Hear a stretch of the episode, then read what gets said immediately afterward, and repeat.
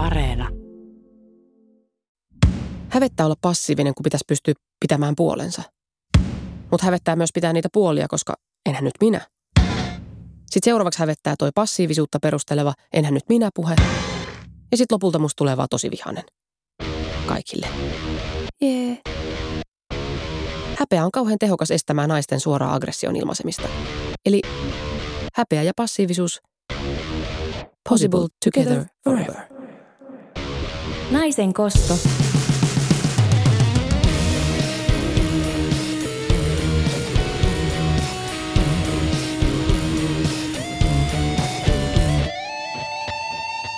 Osa kaksi. Järkkymätön toiminnan ihminen. Mun ideaali minä on rohkea, sanavalmis ja aika cool. Semmoinen, joka uskaltaa puhua suoraan ja rohkeasti. Joka ottaa röyhkeästi tilaa miettimättä, että entä jos siitä ei tykätäkään, kun on tuolla itsensä nostaja. Ja sitten se uskaltaa sanoa, että jos tulee vaikka sellainen tilanne, jossa se tuntee kokeneensa mitätöintiä. Mutta koska en itse uskalla ja olen myös aika kaukana tästä ihanen minästäni, niin on sitten kostofantasioinut. Keissi. Komissaaria Mansplainer. Sä voit olla vaikka ihan siis kiitollinen siitä, ettei sulle käynyt huonommin. Ottaa niin kuin hyvällä, kato, mullakin on yksi semmonen kaveri. Bonus. Puhuttelee kohdetta ylästatuksesta. Ensin vasemmalle, sitten katellaan oikealle ja sitten vielä vasemmalle ja voi vielä kerran katsoa oikeallekin, jos ei ihan varma vasemmalle. Ratkaisu. Vaikutusvallan mitätöinti. Smash.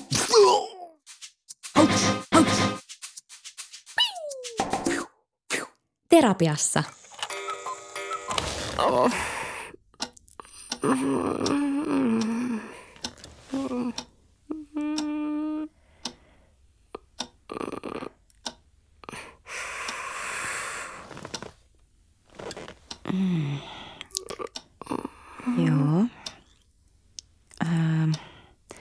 Musta,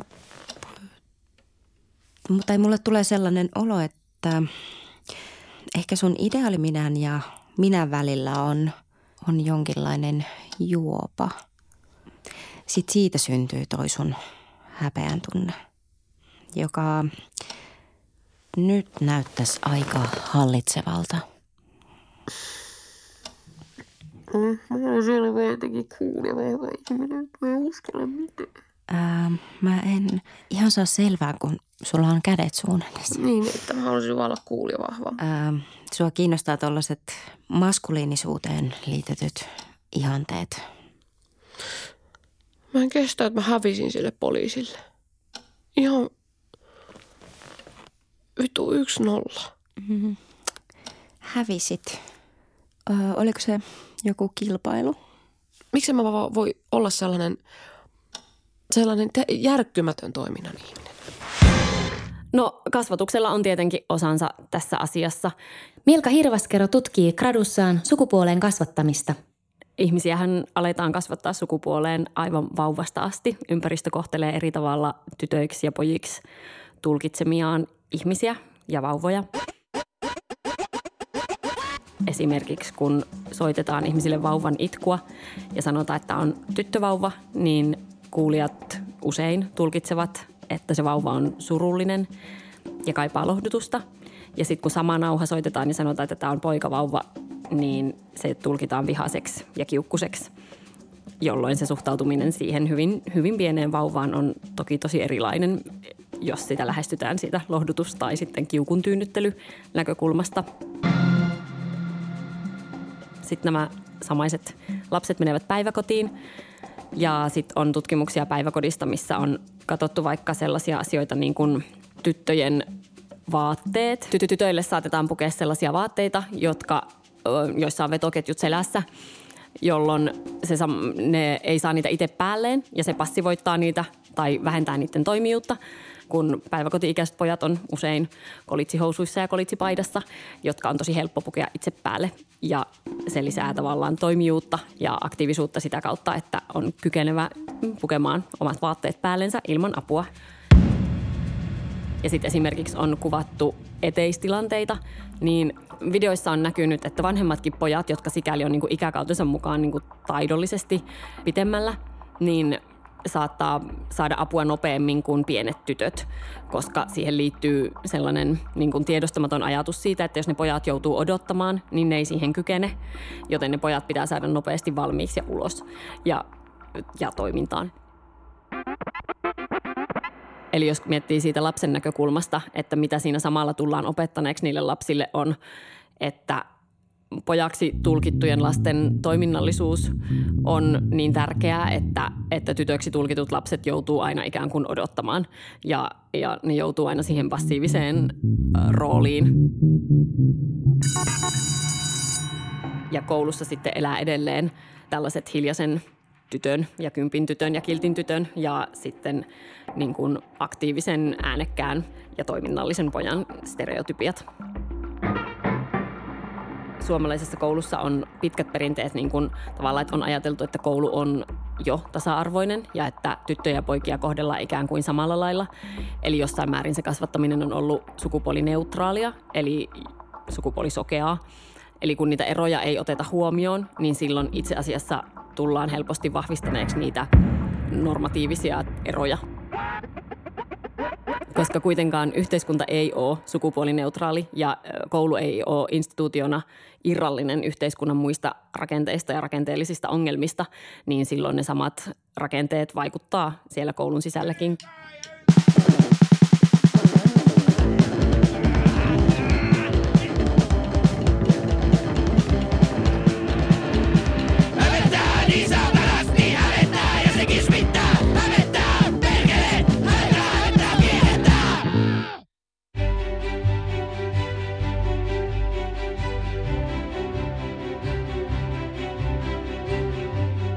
Mulla on erikoisvieraana ja kokemusasiantuntijana tässä jaksossa ex Alex Murphy, nykyinen Robocop vuoden 1987 elokuvasta Robocop. Hänellä on oma tarinansa kerrottavana häpeästä ja siihen liittyvästä kostonhimosta sekä ihan käytännön kostoista. Tervetuloa, Robocop. Joo. Hei, moi, moi. Kiva olla täällä. Sullahan on aika raju tarina taustalla. Sut tapettiin ja sitten sen jälkeen susta rakennettiin robottipoliisi tulevaisuuden Detroitiin. Joo, kyllähän siinä ihan silleen keho ja persoonallisuus kummatkin häpäistiin, että olihan, siis, olihan se ihan hirveätä. Niin sulta ei itseltä kysytty suostumusta siihen hommaan? Siis ei, joo, ei todellakaan, että myös mun muisti pyyhittiin itse asiassa. Mistä se viha silloin oikein kumpusi? Hmm. Se, että mua niin alistettiin ja mua ei, mua ei kuunneltu ja mun mielipidettä ei kysytty. Mä olin tavallaan niin kuin täysin niiden hallinnassa ja ne oli myös ohjelmoinut mut itse asiassa toimimaan sillä tavalla, mikä niille oli niin kuin paras. Enkä mä niin kokenut sen ohjelmoinnin olevan sopiva mun identiteettiä ajatellen. Niin siis ketkä nämä ne? Omni Consumer Products. Aivan. Sä mainitsit siitä häpeästä. Joo. Kerro siitä lisää. Mikä sua hävetti? No oikeastaan on kolme semmoista suurta niin kuin kokonaisuutta. Että ensinnäkin se, että mun arvo autonomisena yksilönä mitä töitiin. Ja sitten on se täysin epärealistinen robotti-ihanne, että meidän pitäisi olla sankarillisia ja jotenkin vahvoja ja sitten on se vittu ED209 robottikeho-ihanne. Ja tuntui siltä, että ei ollut oikein mitään tilaa semmoiselle rakkauden kaipuulle, intiimiydelle, perheelle, sille, että olisi voinut vaan olla riippuvainen ja hauras. Kuulostaa kyllä, että on ollut tosi raskasta ja ongelmallista. Niin. No jälkikäteen terapiassa, kun on puhunut näistä tapahtumista, niin on myös tajunnut, että ne sen aikaiset aggressiot, ammuskelut ja murhahommat ja tuommoiset oli just sitä, että mulla ei oikeastaan vaan ollut keinoja käsitellä sitä häpeää, mikä liittyy tähän kaikkeen. Oli vaan jotenkin uskomaton raivon tunne siitä, että miten arvottomana mua pidettiin ja miten alistavasti mua kohdeltiin. Ja mä halusin vaan, että ne tietäis, miltä musta tuntuu. Hei, kiitos haastattelusta. Joo, kiitos.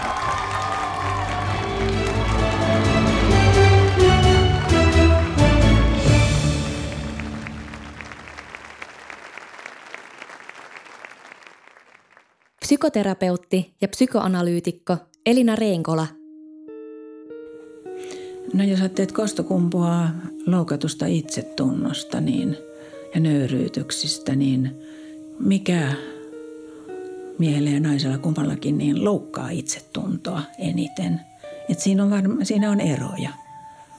Et miehen itsetuntoa loukkaa ehkä enemmän suoritusten väheksyminen – ja naisen itsetuntoa taas sitten semmoinen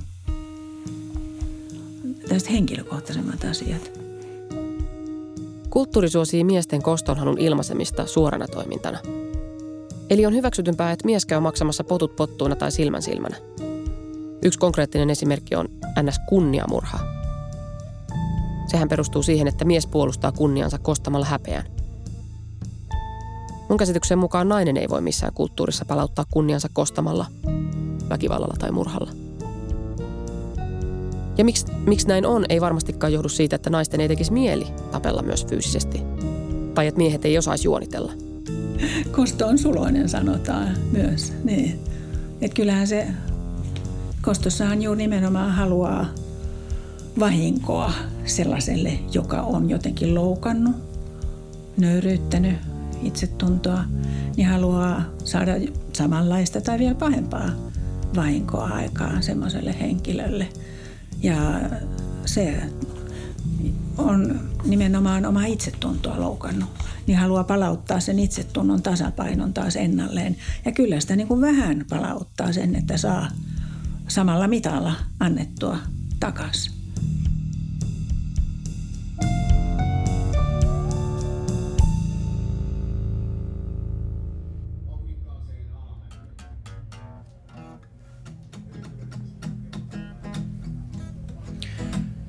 Öö, Mä aion varastaa. Varastaa? Niin, poliisivoimilta.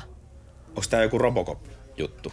Öö, sama meininki, mutta tavallaan mä sain enemmänkin sen idea Freud. Ei, älä rämpytä nyt. Ah, Mulla on tärkeä Mä inspiroidun Freudista.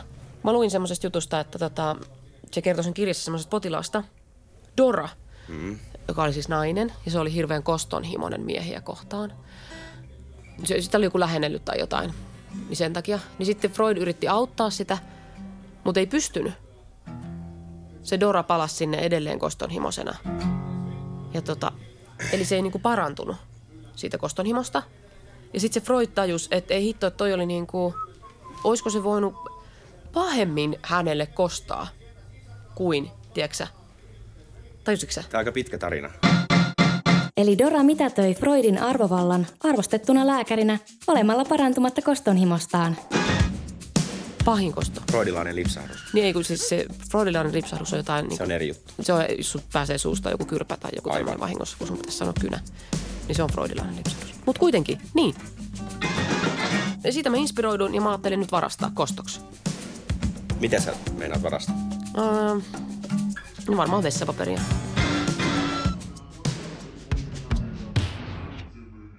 Öö, rakas ystävä, sä oot mun paras kaveri ehkä ja nyt on, nyt on ihan pakko sanoa suoraan, että on hirmu, hirmu, hirmu huono kosto.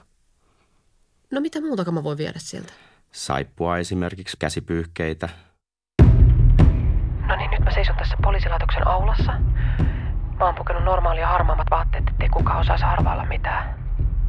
Mä näytän ihan tavalliselta kiltiltä harmaa sielulta, jonka intresseissä ei, ei ole lain rikkominen, vaan kuuliaisuus – Tämä hämäys on aivan oivallinen, kun hyökätään suoraan kuumimpaan ytimeen, eli poliisilaitokselle. Sano, jos voi olla jotenkin avuksi. Joo, kiitos. Joo. Mä vaan kattelen. Tai kattelen noita passeja. Passien hankkimiseen liittyviä asioita.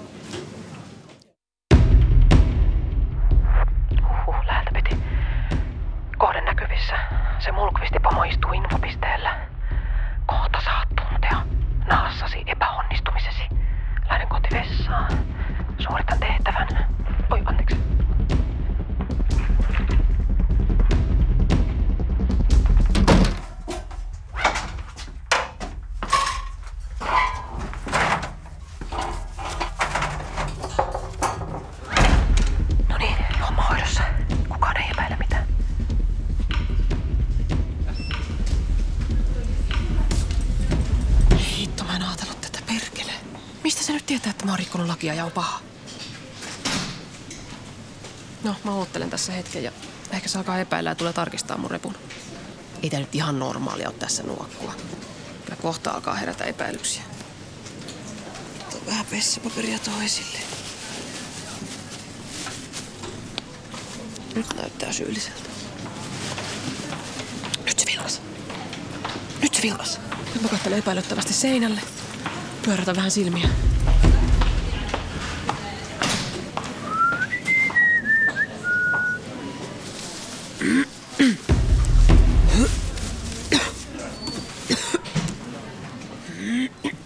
Siinä meni aika kauan, kun mä yritin vihjailla eri tavoin siitä mun varkaudesta sille poliisille. Hei, anteeksi sulta. Tippu tämmönen saippua purkki tuohon lattialle. Vessapaperiakin. Pitkä pätkä. Taitaa olla sun paperit. Ei tässä ketään muuta näy missään, että pitäisikö poimia paperit ja purkki matkaan sitten. Sitten mä ajattelin, että koska se ei muuten tajua, niin mä menen suoraan tultapäin.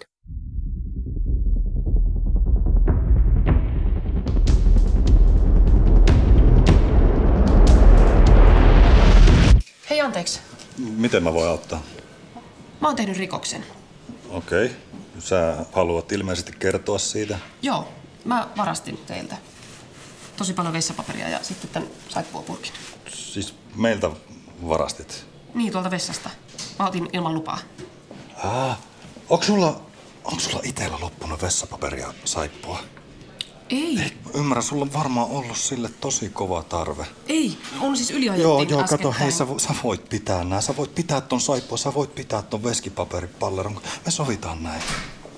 Muistatko, kun sä sanoit Joo, kyllä, näin, kato, se että on just niin, olla että joskus hätä ei lue kiitollinen. lakia. Niin, joo, joo, joo. Kato, kun hätä ei lue lakia. Jos sulla on joskus myöhemmin tämmönen tilanne, tämmönen samanlainen tilanne, hankala paikka, niin kato, sä tuut kertoa mulle sitten. Eiks niin? Mä vähän jemmaan sulle paperia tonne valmiiksi, semmosen pikku paperitollon tonne. Tuut mun laatikosta hakemaan sitten. Joo, kiitos. Joo, eipä mitään. Päivän jatkoja. Kiitos samoin.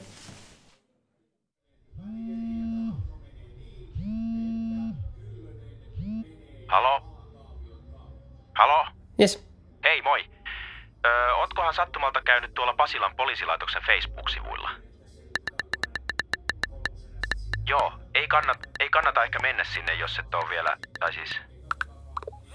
Joskus hätä ei lue lakia. Mä törmäsin tänään poliisiasemalla semmoiseen hermostuneeseen tyttöön ja hän todella tarvitsi apua. Joo, mä tiedän, mä oon poliisi ja mun kunnia on sidottu sääntöjen noudattamiseen, mutta kun mä näin tämän hädänalaisen tytön varastaneen vessapaperia ja saippua, niin mä tiesin, että joskus hätä ei lue lakia. Niin mä sanoin, hätä ei lue lakia. Miksi en auttaisi läheistäni, jos voin häntä auttaa? Sillä mä kysyin itseltäni. Ja niin menin tämän lapsen luokse, tartuin sitä olkapäästä ja sanoin, että hän on vapaa viemään nämä tavarat. Siis mun oman ammatillisen kunnian uhalla. Mä itse kannan vastuun siitä. Jos tulee sanomista, niin se on meikäläinen, joka siihen sanomisiin vastaa. Nimittäin, joskus meidän kaikkien tarvitsee katsoa sääntöjen läpi. Ja vasta sillä tavalla me voidaan nähdä, mitä oikea rakkaus on. Joskus tämä oikea rakkaus on sitä, että me haastetaan tavalliset moraalit ja tehdään sitä, mikä sydämessä tuntuu oikealta. Ja nyt mä ajattelen, että jokainen meistä voisi tarkastella sisintää, mikä on oikein ja mikä on väärin. Kuule, auta säkin, jos voit. Niin mäkin tein, enkä kadu. No niin, hei, kommentoi alle sun oma tärkeä hetki, kun sä autoit sun läheistä. Saa jakaa. Halo? oh, yli 10 000 tykkäystä. Joo. 3000 jakoa. Joo. Kuulemiin.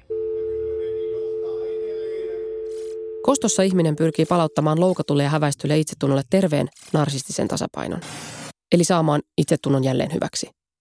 Kun on ollut loukattuna ja avuton, tai Patriarkaatin alistama. eikä ole ollut mitään vaikutusvaltaa, niin haluaa vaan saada ne kokemukset omaan hallintaan. Silloin käännetään osia, passiivisesta tulee aktiivinen. Mutta koska yhteiskunta ei ole antanut siihen mahdollisuutta ja haluaa nähdä naiseksi tulkitsemansa olennot passiivisena, on naisten pitänyt sopeutua siihen, kaikki ne aggressioineen. Eli passiivisuus plus aggressiivisuus on yhtä kuin passiivis-aggressiivisuus. Seuraavassa jaksossa.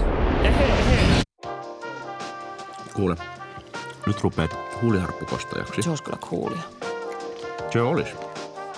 Passiivis-aggressiivisuudestaan hänet muistetaan piruna.